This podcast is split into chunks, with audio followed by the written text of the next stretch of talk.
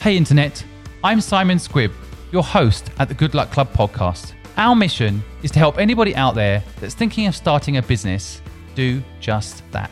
Equally, if you've started a business and are struggling, maybe you need a little bit of inspiration and knowledge. And we hope by interviewing some of the world's most successful entrepreneurs and changemakers that you'll get the knowledge you need to become the person you want and turn your business into that dream company. I personally have started 17 companies from scratch and have invested in over 65 startups. I left school at 15 with near zero education and was able to retire at 40.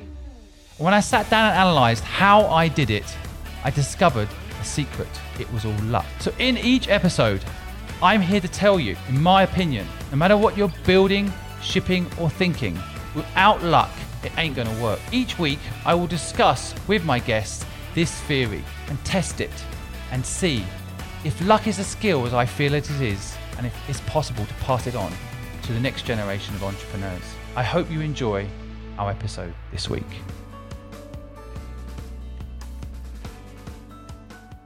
Welcome to episode 20 of the Good Luck Club podcast. With our guest this week, Dr. Christina Dean, founder of Redress and the R Collective. Christina is a sustainable fashion advocate who founded the charity Redress with its mission to reduce waste in the fashion industry in 2007.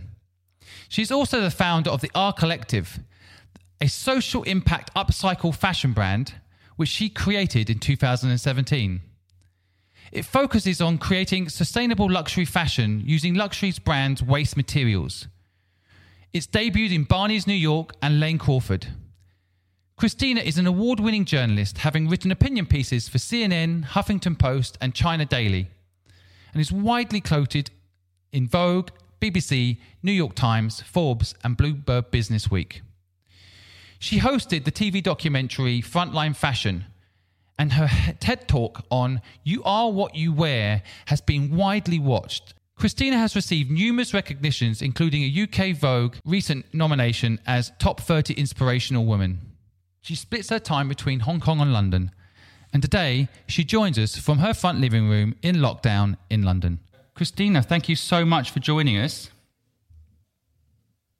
It's a pleasure. It's very nice to be here. And I always like to start off the podcast by asking this kind of opening question, which is what is success to you? Well, I think success for me is more of a sort of inner feeling of being able to do what brings you meaning and what you enjoy, and therefore, by virtue of that, brings you joy in a purposeful way. Um, and that is success. It's quite difficult to grasp, and it's something that we all want. Um, but I think it's a it's quite a deep rooted. Um, it has its roots quite deeply in who we are as people as to what success is. When you were younger, was the definition of success different? Has it changed over time? Oh yeah, when I was younger, success was so simple. You know, it was you know doing one class, winning the races in swimming. You know, being I'm not to say being the best, but when you're young, success is very black and white because you don't have the layers of your personality yet really formed. Um, and I suppose, therefore, you know, it's life is always much simpler, of course, when we're younger. So success was easy when I was younger, but now, as a more mature woman, it's actually my birthday today. I'm 42. Heads up. Yes, congratulations! you made it to 42. Well done. yeah. um, so, as an older person with such a much more complicated personality in terms of you know, seeking meaning in life is so much more complicated. And yes, of course, success, so too, is much harder to grasp and to taste and to live. Well, um, I just I want to say thank you on behalf of myself and the listeners that you've come on on your birthday. Thank you so much and appreciate you. I think it kind of probably personifies who you are as a person. You sound like you're a very giving person. Even on your birthday, you're willing to jump on a podcast and share your story. So thank you for that. What, it's a pleasure. What what what is um you know you, you mentioned there you know when you were younger things were easy. I guess young people never feel that. They always feel like life's so complicated. They don't know what they're going to do or they don't know what they want to do. You know, if if you would give some advice to some young people out there that might be listening and thinking of starting a business, you know, what what, what advice would that be? I would always say for younger people thinking of starting a business, I would say. Um, I would say have courage to take flight um, because whilst it is very scary, it's very scary starting a business. It's also actually very scary running a business, particularly in times like like today. But I still strongly think that um, where there is a, a glimmer of passion and hope and a desire, go for it. Which sounds terribly oversimplified, but I, I believe that. Um, you shouldn't let fear stop you from doing something. Mm. So I and and I particularly say that maybe I need to explain briefly who I am because in a nutshell, I've I've made I'm I don't know if you want me to segue into this. Sorry, but basically, I've started enterprises a few in my time, and I've done many many things which I should never have been able to do. In, if you look at my CV, if you look at who I am on paper, I am really not supposed to be doing what I'm doing. But it is because I'm passionate and because I'm intrigued and because I somehow squash fear down that I'm able to get where I'm at. So therefore, like when I'm thinking about a younger person th- starting a business, I would just say, um, even if you don't feel equipped, you can actually do it because I've done it, and I, am not equipped to be doing what I'm doing at mm. all. But I've, I've somehow meandered my way through 13, 14 years of hell. And I'm still here with a smile on my face on my birthday. Mm. I think that's a really interesting insight, actually, that you're, you're, you're, highlighting there. I think that a lot of people, for example, don't think they should be entrepreneurs. Uh, because they they've decided what an entrepreneur looks like, and there are actually eight different types of entrepreneurs, but they've got an image of what an entrepreneur looks like. So it's interesting when you say, you know, you're not meant to be, you know, on, on paper this wouldn't be what you'd be doing, but go and do what is purposeful to you, and and it will all fall into place. It's kind of my sum up of what you've just kind of said. But I feel like, you know, what should you be doing then? I mean, it's interesting. What, what on paper, what do you think you would be doing? I should be um, filling people's teeth and removing their teeth because I'm a trained dentist. Right. oh yeah. Wow. Okay. I mean, that's I, am I'm, I'm I'm a qualified dentist, and that was my first career. Was that's not on your LinkedIn. No, no, it's an old, old, old skill. It's like that old "I worked at Blockbusters" thing, is it? Huh? Is it that on the CV I used to work at Blockbusters? It's it's, it's that far back that it's it's not on the CV anymore. Yeah. Right. yeah, so that's what I should be doing on paper. I shouldn't be a sustainable fashion entrepreneur stroke advocate who's, mm. you know, done. Obviously, I don't want to like pat my own back, but I. Well, if I you don't, who will?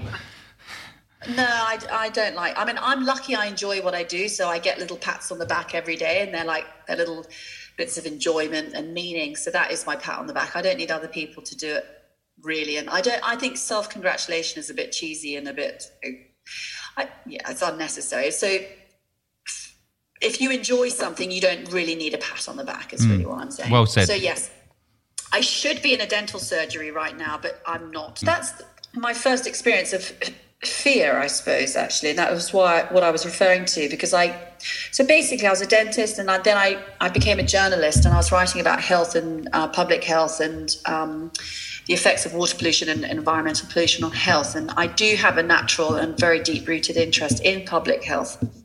And it was that understanding of fashion and textile industry, traveling around Asia, particularly around China, seeing the pollution from multiple sectors and, and, understanding the health effects that that had, that was my turning point from leaving a kind of medical world, if you can call it that, to uh, entrepreneur fashion world. Now, so how did it feel? It was terrifying because I had, you know, seven years in the bank of uh, one skill being a dentist. And then all of a sudden, I was going to go into something completely different, which was, you know, advocacy around sustainable fashion.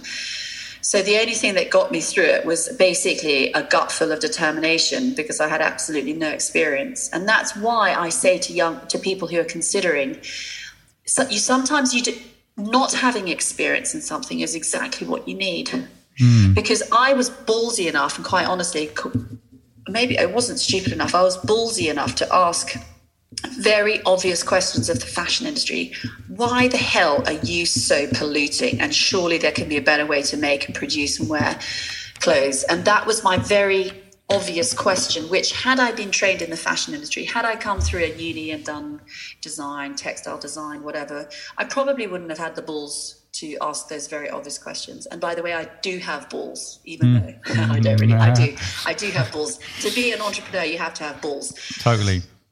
Yeah, and actually, that sounds really sexist. Balls or boobs, I'd have to say. Uh, you have to have, you've got to. I think I think it's an English saying for like grit. Yeah, yeah, I know what you mean. Sorry. It's an English saying for for grit. For any American listeners out there, we're not not you're not being crude. It's kind of a the way of explaining toughness, I guess. Yeah. Which actually, yeah. when you think yeah. about it, even that's probably not quite right. But still, yes, your point is yeah, about toughness. Is, I, you it's have grit, and actually now we need grit more than more than ever before. Totally. You know, it's you know business is easy on a good day. I mean mm. anyone can do it. I've mm. always said that you know obviously i started a charity first and I, I, started and ran redress the charity. For 10 years i ran it. It's now 13 years and i'm now the board chair of that but i'm still very very heavily involved in redress. Um, and then for three years i've been uh, I founded and then ran the R Collective, which is a social impact business. So I've had my fingers in the pies of non-profits and for-profits or social impact business. Um, and yeah, you know, when times are good, anything's easy. Anyone can do it. Anyone can start an organization. It's not that difficult. It's when things get tough that you need this grip. I have to say, I can genuinely say my feet are slightly numb right now because I feel under so much pressure to keep the money coming into these organizations and to keep people's jobs and to keep this dream alive when I say my feet are numb, I actually mean it. It's like it's not anxiety. It's it's just it. Maybe it's a little bit of fear. It's determination. This is grit. Mm. This is this is you know the shit is hitting the fan literally as we speak, and um, so this is when like an entrepreneur's got to you know dig down into their guts and find a bit more strength. Mm. Yeah, I was just thinking we're, we're, we're, already 10 minutes in. We haven't mentioned the word coronavirus yet. And so, you know, we're talking about it with the elephant in the room. But, but you know, I, I think some of the things you've just said there are absolutely right on point. Anyone listening, I hope you're picking up on it. But, you know, the, the grit piece is, is so true. You need grit. Mm. I mean, you need grit to quit your dentist, frankly, well paid comfortable job and go and start something. And that that that you know that that that alone takes grit. Anyone out there that's a dentist that doesn't enjoy it but earns good money you know quit and start a business? Mm. wow. But that grit you know it never stops getting the decisions get harder and harder yeah, actually right? Definitely. and and, and i think yeah. you know it's, it's fascinating for people to get an insight into into that from you. Do you, you do you think the coronavirus, I mean, of all the challenges you've had in your business up until this point, is this the biggest one or, or, or have there been harder yeah. times?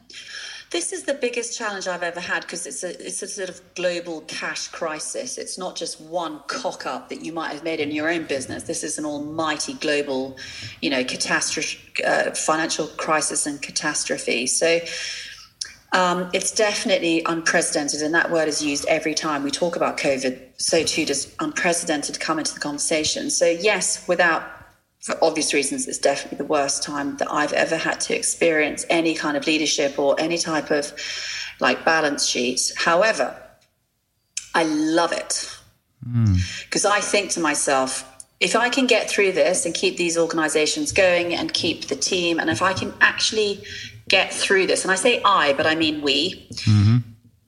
Oh man, it's going to be simple next year.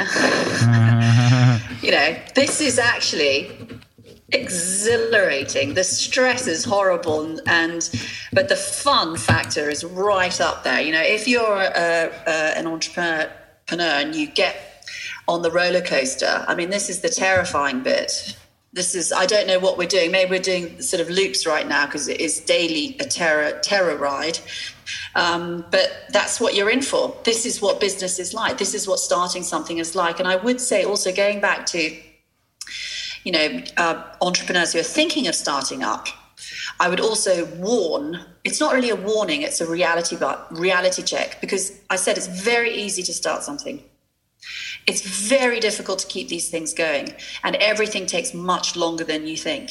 And those are really where I'm at right now. It's very hard to keep these things going, and particularly with what's going on right now. And um, yeah, I mean, I, what can I say? My feet are numb. mm. no, I think I think I think a lot of people can relate to to your situation, and I and I do think that in many respects, putting coronavirus aside for a second, that sometimes being an entrepreneur that it's seen as as glamorous and you know you're free and you've got you know this kind of in control of your own destiny and all the benefits of being an entrepreneur. But it's it's one of the hardest things you can do ever. It can be very lonely. And you're learning on the job. Everybody is. Mm-hmm. there's nobody at the top above you telling you what to do you're always generating your own ideas and your own your own opportunities and and, and it can be tiring right i mean you're 13 years in so have have you had a break? Is this you know, continual thirteen years, or how how how have you played it? Um, I suppose I've never had a break per se. I mean, yeah, I've had the odd holiday. I once went to Mongolia with no Wi-Fi for two weeks. That's the only break I've really had. There's no signal there. It's funny how you remember that more than anything, isn't it? No Wi-Fi for two weeks. That's yeah. the holiday you remember. yeah, that I remember that one. Um, I suppose. So the wait, the question is, how have I managed without a break, so to speak, for so long? Yeah, I, I, guess it's more. I want the audience to understand your process. I mean, 13 years at the pace you're talking about, because I, I, I appreciate the coronavirus is like another gear. But you know, you you've probably been going at pace since you started yeah. to prove yeah. that giving up the dentistry lifestyle, you know, maybe prove to your parents or prove to friends that that was yeah. the right decision. So I can imagine from day one, you know, you've been quite motivated. So how have you managed it? I guess if someone's thinking of starting out, what was your mistakes and what you know, okay. what was your how your... I managed it? I've managed it because I'm so lucky that I enjoy it. Mm. I love what I do. So uh, that's the only reason I've been able to cope. If I didn't enjoy this, there's no way in on earth that I could have lasted 13 years of ups and downs and mm you know more ups and downs and work pressure and you know i've got four kids as well. So the fact that i absolutely love what i do is the only reason that i i'm able to do it because um otherwise if you didn't enjoy it i mean my goodness who would go through this hell? Yeah. but what you're talking about there I think for the audience out there listening, this is crucial because a lot of people start a business because they see a niche or they see a gap in the market or they see a way of making some money. And I, I wish I could transfer the knowledge of what you're talking about here, because I know it to be true too, into these people and, and make them realize that actually what matters is what they're doing is purposeful, right? Yeah. Because definitely. then because then the ups and downs of being an entrepreneur, the, the battle scars involved don't hurt as much because it's it's yeah. there's a bigger picture thing here. But so many people yeah. don't start a business with purpose as the first thing they think about. They they start a business with a gap in the market, right? Yeah. Oh, damn. I mean, I don't know how people could do that. I mean, I I, I just so for me, the purpose of what I do is at the core of why I get up every day, and it's yeah. why I can weather the audits and the fundraise and the HR horror nightmares that come with any business. Because the purpose is number one, and the purpose is so exhilarating that it you know takes me through it all. So I mean, for me, and I, everyone's different. Everyone's completely different, of course. But I couldn't run a business that I had no, didn't have my heart, you know, all over it. Mm. I couldn't in terms of that. I would also say that it's very important to say this because you said that there are eight types of entrepreneurs. I don't know what they are, but I just want to say what I am because maybe there's a ninth. So I have like my normal. Um, yes, I'm an entrepreneur for sure, but there's a little sort of, it's not really a secret, but there's a little side little entrepreneurial thing that I do, which is the only way that I can survive, which is that I have bought and sold property since I was 19. And as you know, I'm 42 today. Um, so I just wanted to make that clear because in my world of the R Collective, I could not survive financially at all. Mm. So I'm only an entrepreneur because I've got another little, much more profit making um, venture that I do on the side. And it's important to say that because if you want to start up and be a true entrepreneur, well, you're going to have to, you have to find a way to pay your bills. Mm.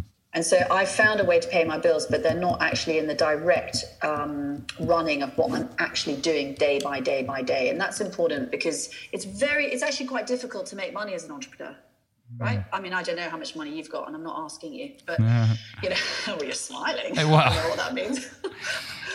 uh, you know what I'm saying? There, I do. You I can't, you know, there's a hobby entrepreneur who's, you know, inherited money or got money or married into money or, you know, however you get your money. But a true entrepreneur needs to survive on what they're actually doing. So I just want to make that really clear because mm. I think it's very romantic to think of yourself as an entrepreneur. But unless you're surviving on your on what you're making, I don't know that you are an entrepreneur, are you? I think it's a really valid point, and I kind of want to unpack it, and I'm wondering how because there's a part of me that wants to help people understand that finding purpose will drive you to do what you love every day. And I do believe there is sometimes a misunderstanding that because it's a purposeful business, it won't make money. And that's not true. Of course, there are businesses that can have purpose, that can have yeah. a meaning, that are very profitable. But yeah.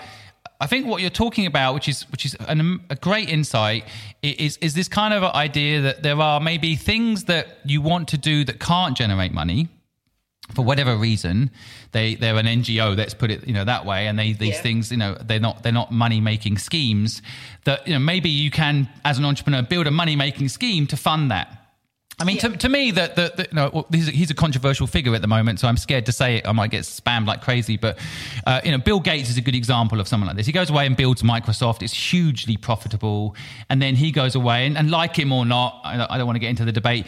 You know, he then goes away and does the Bill and Melinda Gates Foundation and tries to eradicate diseases and, and all that sort of stuff. Now, you know, I'm not uh, again not validating his approach. I'm just saying that as a structure, it's interesting. It kind of, to me, explains what you're saying, which is, you know, build a business that's very profitable. Maybe Microsoft didn't really have a big purpose other than just dominate the software world.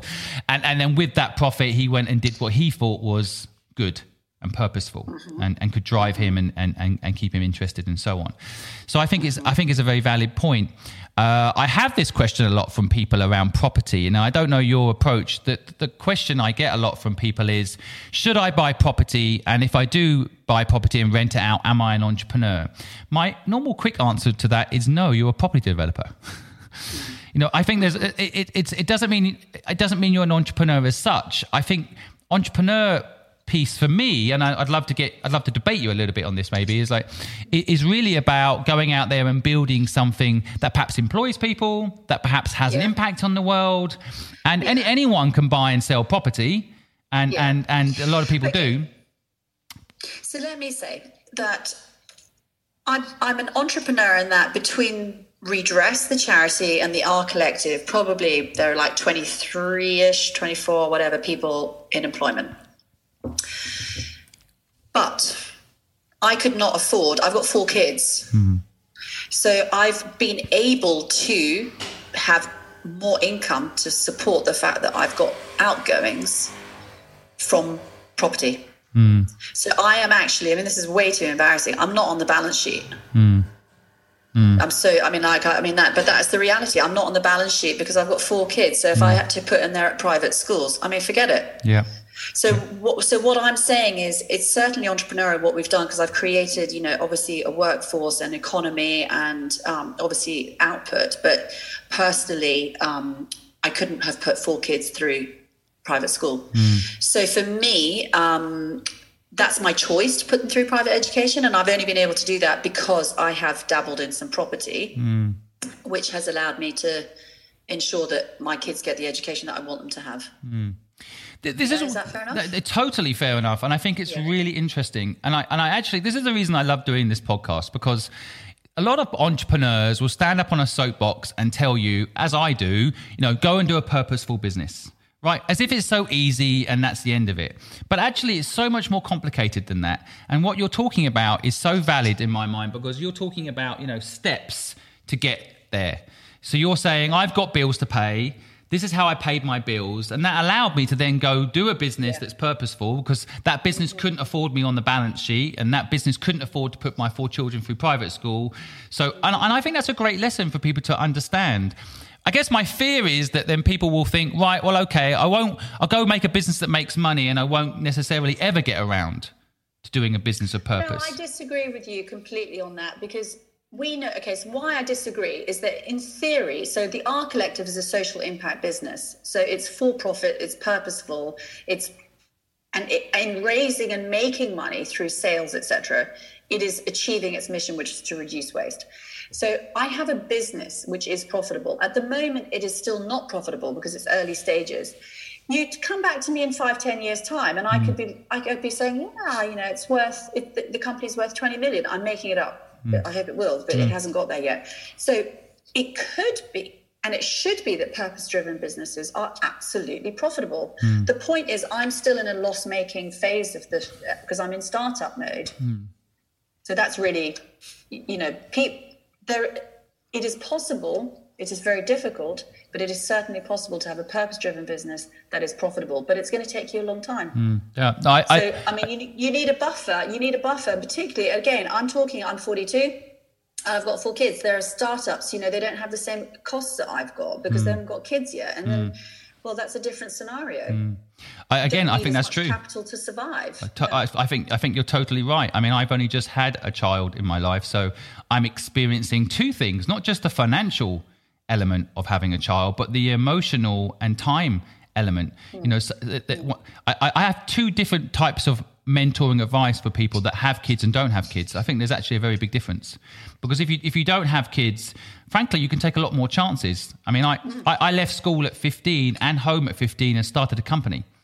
And so, you know, if I'd had a child at that point, there's no way I could have lived in a crappy little one roomed uh, location in Cambridge and, and then started a business by literally sleeping under my desk. It's not going to happen in, if you've got a family, right? So, you know, how I started my business by keeping my costs low. You know that that's that's very different to like you've got a family today, you've got to provide. You don't like your job. That's why so many people are stuck in the jobs they don't like, right? Yeah. because they've got to make the bills they've got to pay the bills they've got to make the ends meet right so and I, and I guess it's it's it's again why I like doing these podcasts because personally I don't like standing up on a soapbox and telling people you know go and do something purposeful without understanding the nuances of the many different ways in which you can get there. Mm. And I think what you're saying which I love is that this is how you got there. This is how you do it.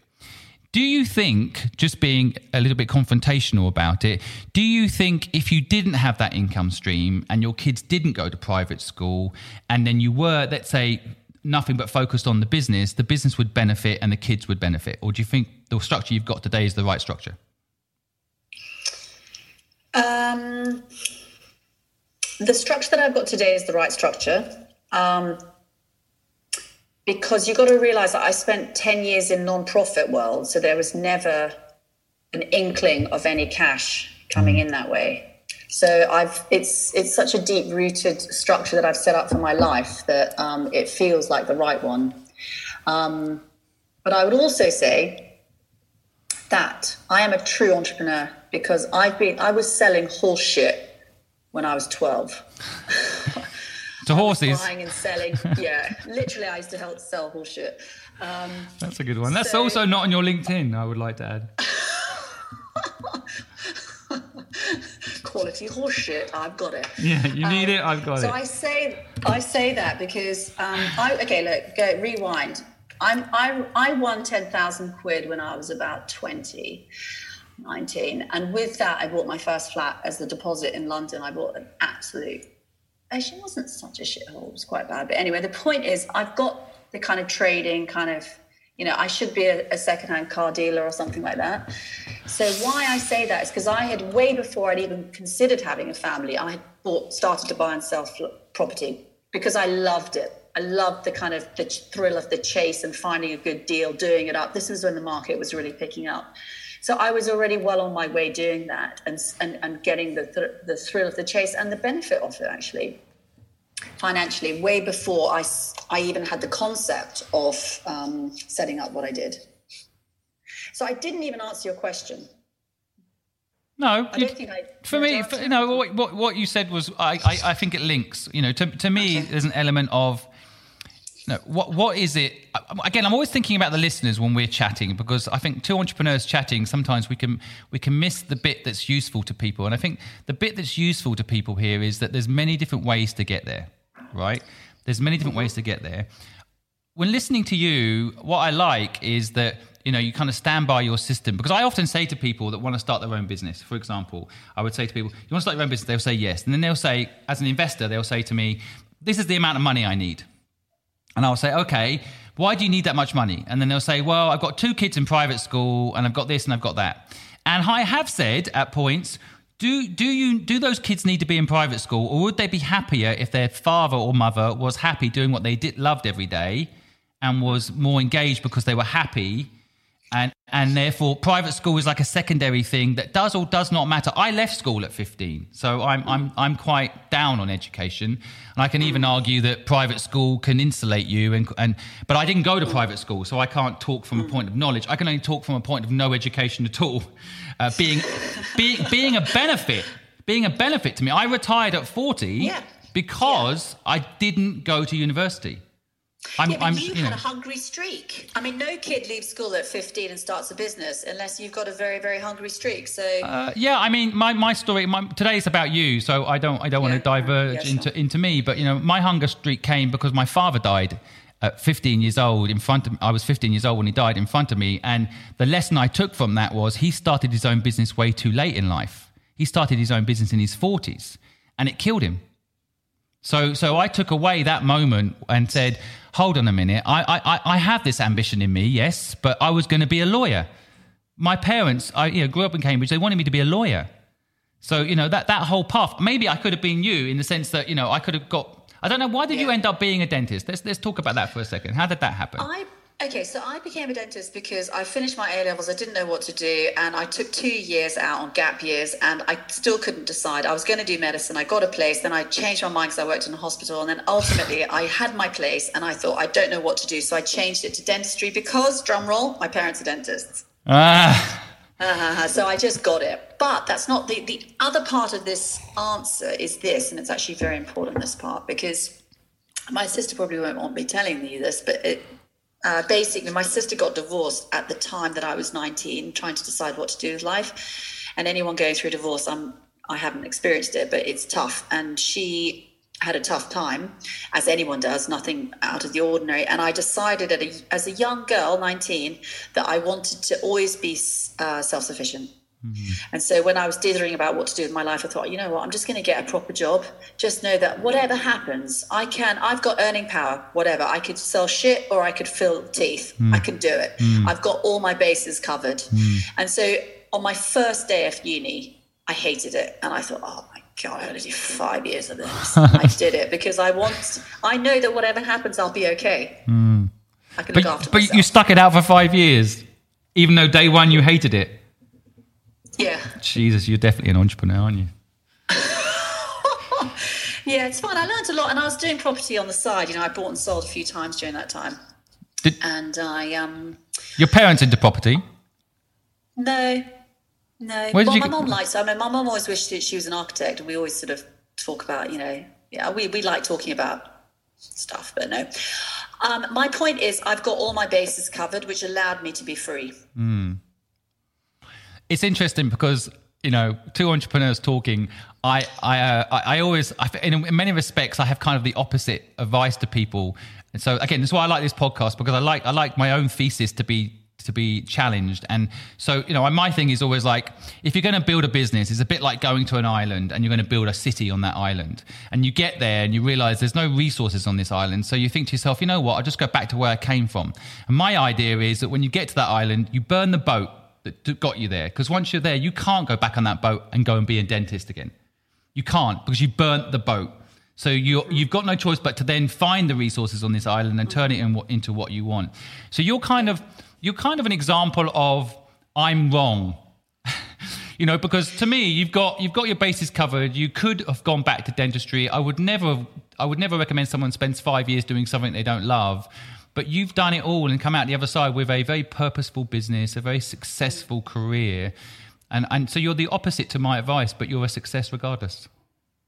Well, I only half burnt the boat, you know, because I'm not qualified anymore, so I can't do it. But you know, if I needed to build a boat, I could quit. I could if I needed to.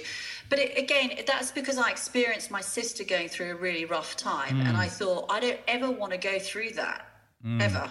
So I mean, that was a decision that I made as a very young person. Um, whether or not I ever need to build a boat again remains to be seen. Probably, I'll never build it again. It's interesting how those early years, what you see around you, affects you so much, isn't it? Like my example with my father and your example with your sister. You know, that, that's one of the things I always kind of also suggest to people that they surround themselves with people that can inspire them, right? But it Yeah. also sometimes having people that have made mistakes and you learn from their mistakes. That's that's very interesting. Yeah, I think so. I mean, to, yeah. To what? I mean, you can't.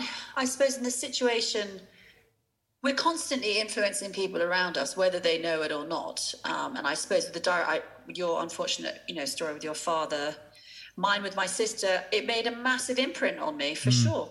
Yeah. Was your sister much older than you? Was was Yeah, she's ten years older than me. right? So you've got your 29 year old. She won't like this. We'll have to give her a credit on this. She's got a business we can promote later on the on the link or something. You know, she's she's suddenly becoming a feature in the story. But I think it, I think it's interesting, and and so you know.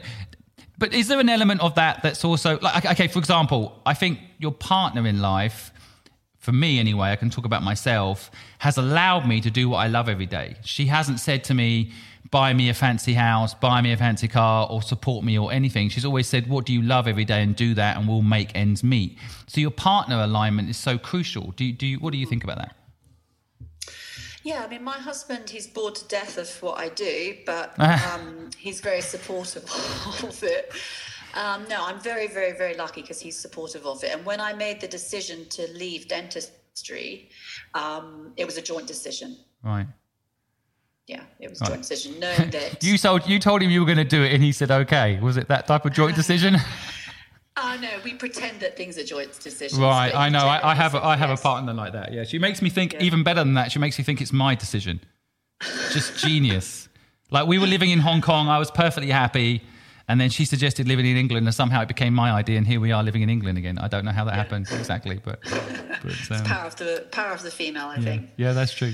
But um, luck-wise, I mean, I, I, I have this theory about luck. Um, what, what's your feeling about luck? Do you think luck plays a part in it all, or how do you how do you view it? I'm not really sure about luck because I, I, I'm not even sure that I believe in luck. I know you do, but I don't think I believe in it because I, mainly because I was influenced by a TED, TED talk that I watched on a flight not long ago. Um, and the lady, the expert, she's a Stanford like entrepreneurial kind of expert, Tina Seelig. Um, and actually, the podcast, because I had a quick look at what it, what it was called. It's called Success or Failure. A oh no, wait, is it? What was it called?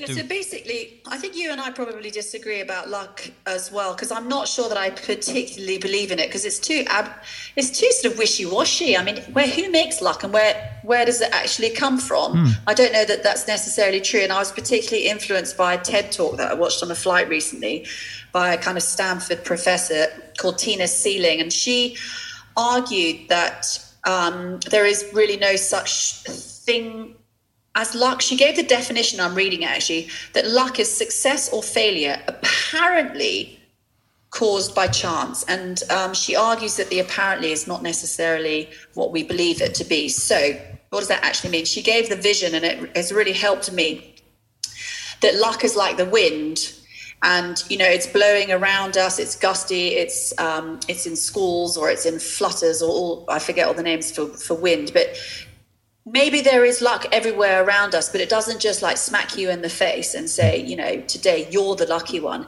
It's actually about you as an individual and the way she puts it have being on if you're on a boat sailing moving your your your your sails making your sails larger catching the wind finding where is that lucky streak? It's over there moving with it.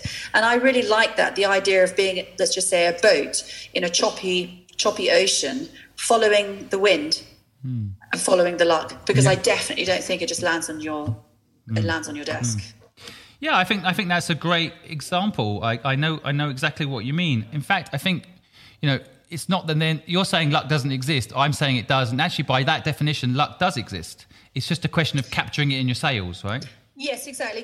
I I just don't believe that it lands.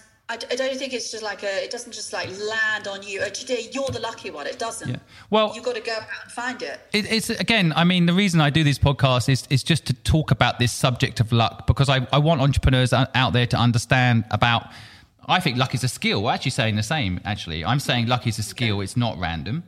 Um, but what I, what I'm also saying is you absolutely need it to be successful. How do you capture it? However, there is a caveat to all of that, and there is the other type of luck, and I and I, I you know, for example, where you're born. There's no sail that you've Yeah. you've Yeah, you've, you've you've built to capture Yeah. that luck. You're born into the right environment, or you know, parents that can educate you, or for example, or, or uh, help you. But there's no, yeah, I know. But at that point, you're born, and we've had our education. We're talking about, you know, people who are, you know, entrepreneurial starting up or thinking about starting up. You can't kind of look back and go, oh, "I wasn't lucky." Yeah, it's tough. That's that's happened. That bit. Mm. Right. It's from this point onwards that you can master whatever wind or whatever luck is in front of you.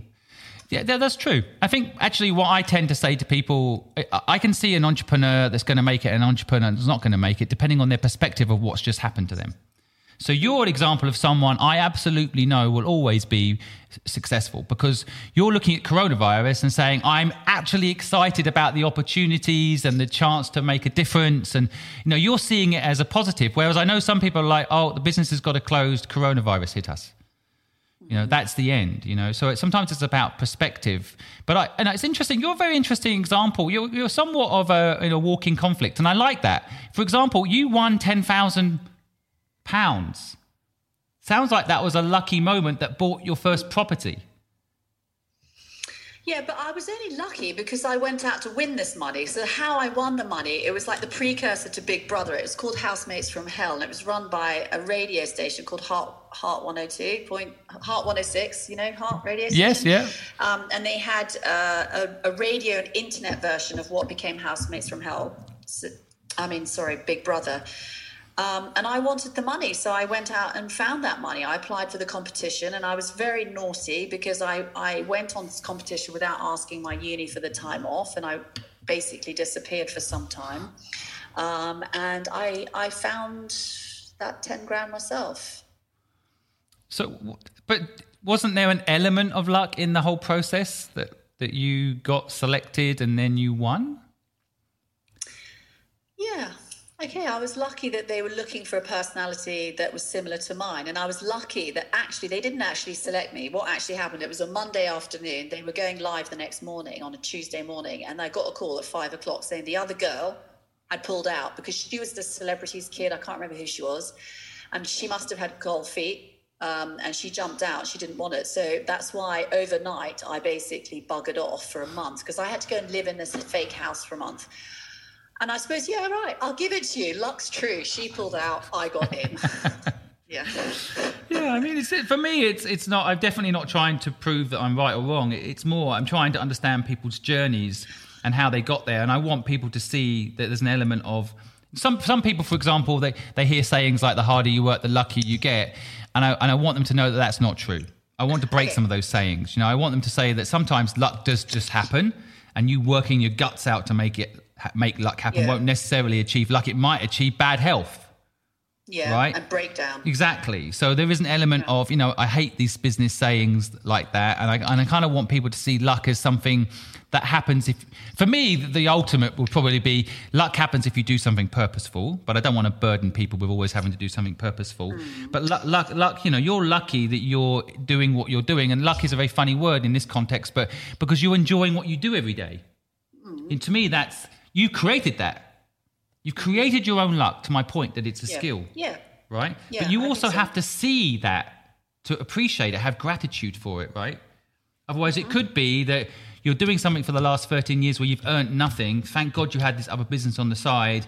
And, you know, what's the point of it all?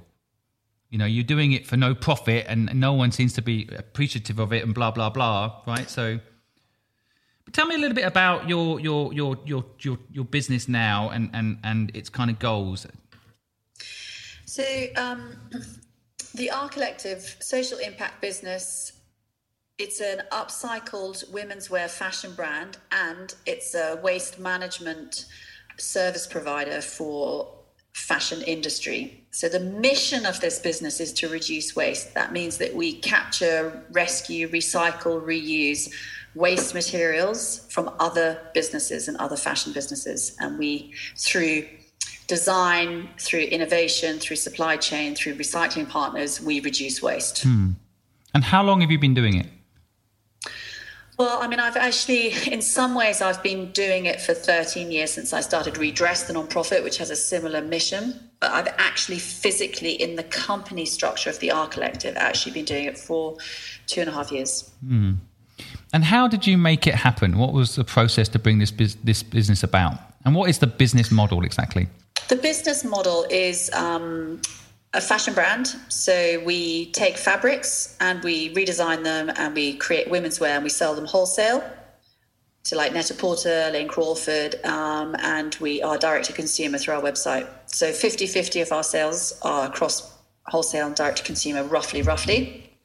Um, and then our other revenue stream is basically um, getting rid of other brands' waste in a sustainable way, which means that we basically have a service fee to um, deal with other people's mistakes, other people's waste. Mm.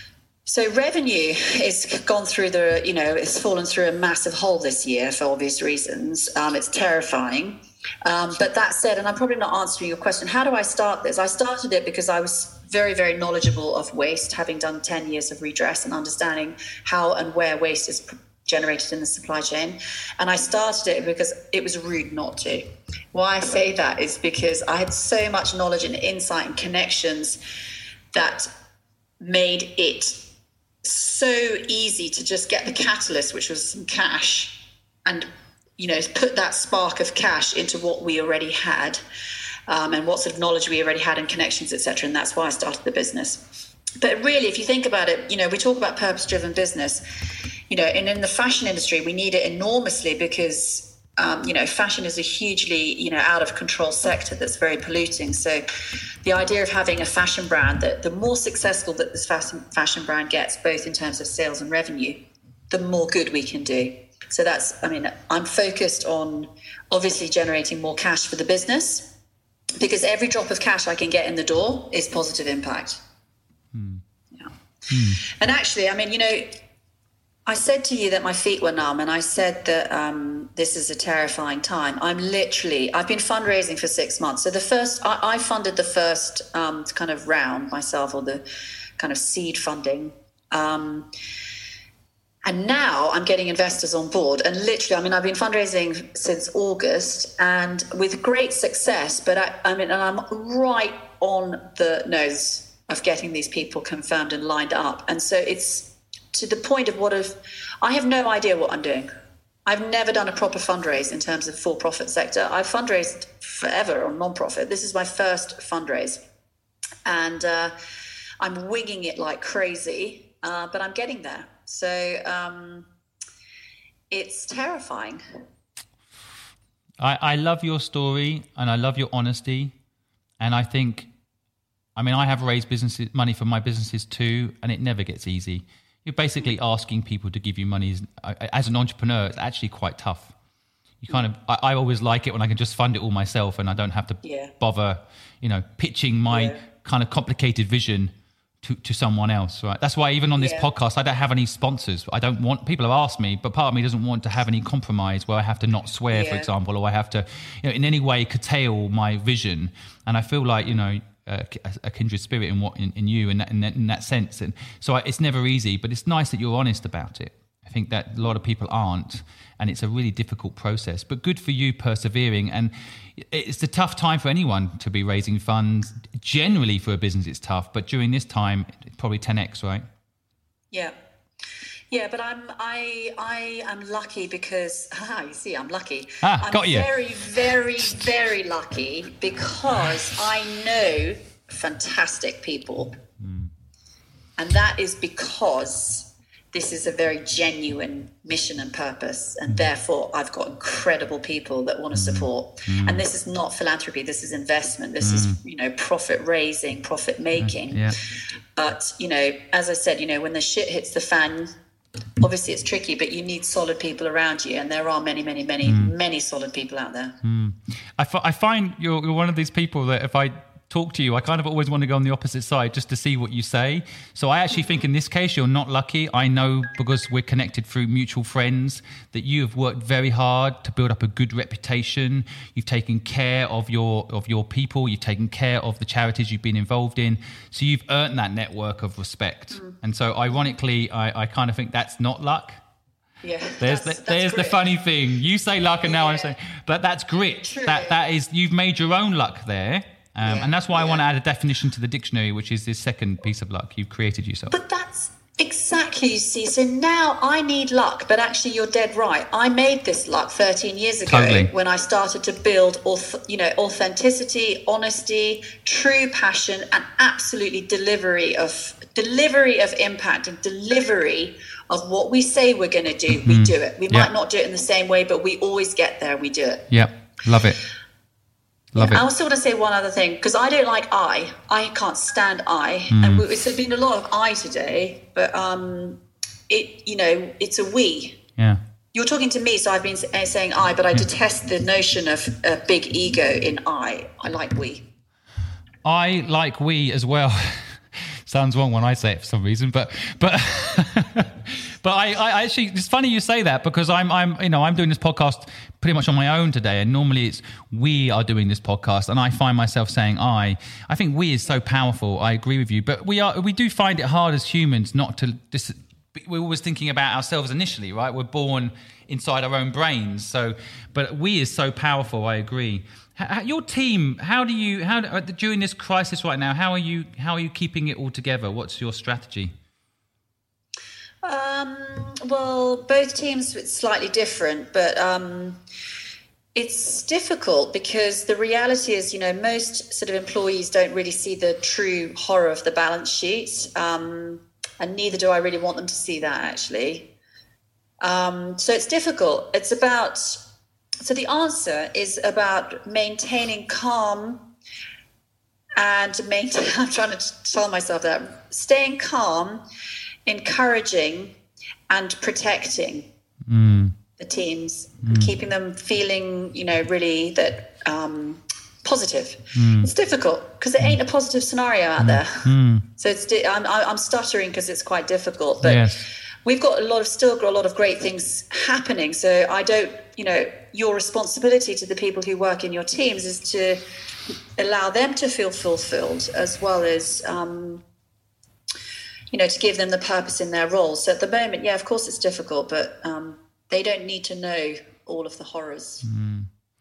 That's another dilemma for an entrepreneur, isn't it? You're touching on another subject that kind of somehow makes me, um, it gives me a, a sensation of past feelings I've had about all the worry being on me in building a business that feeds other people as well.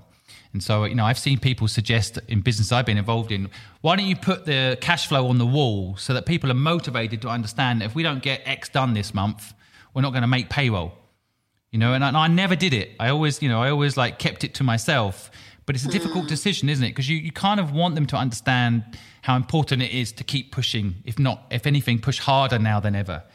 But you don't want to scare people so they go the opposite way right and and Yeah, I think so. I mean, I think most people this it's not like one business is tanking. You know, the whole the whole world is kind of tanking. So at least we're all they they all know how serious it is at the moment. But we, mm. I don't need to give a number to it mm. really. Mm. Because they go, they go home, they get it from their partners, their moms their dads, their uncles, their aunts. You know, everyone's talking about the same thing. So at least they know how we're we're in it in this kind of cash crisis altogether. Well, I think I do, I mean, I could talk to you forever, and I, I look forward to the day we can actually sit down and have a coffee together and chat about entrepreneur life. But just le- leaving with a few things. First of all, is there anything myself or my audience can do to help you?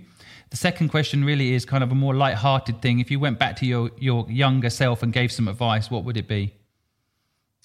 I think in terms of audiences, the, the help is, um, I suppose, just to follow us and to talk about us and to know what we are doing and to be interested in what we do. I mean, yeah, if anyone's got a few mil, I'll have it. Come on, Sequoia. I know you've listened to this podcast a few times. Step in and, and, and help help this fantastic entrepreneur, please. Yeah, no, I mean, obviously, I'm being facetious. I mean, yeah, of course, money's king at this time, or king and queen and jack and, you know, ace of spades and all the rest of it. But, um, no, I think being really engaged in what we're all doing is is, is important, and that is of help. Um, talking about us, etc. Um, if I could go back and tell myself, my younger self, a piece of advice, um, I would say that whatever you are going to do, it's going to take you much longer than you ever expect. And therefore, the second part of that is that you better be sure you want to do it. Because I even think, wow, I'm going to take this fundraising because I'm nearly closing now. And to your point, I then will have other investors whose money I take incredibly seriously. And therefore, I'm going in for another, you know, 10 years I've signed up for another 10 years of this. So mm. it's uh, it takes a long time and it's a lot of hard work.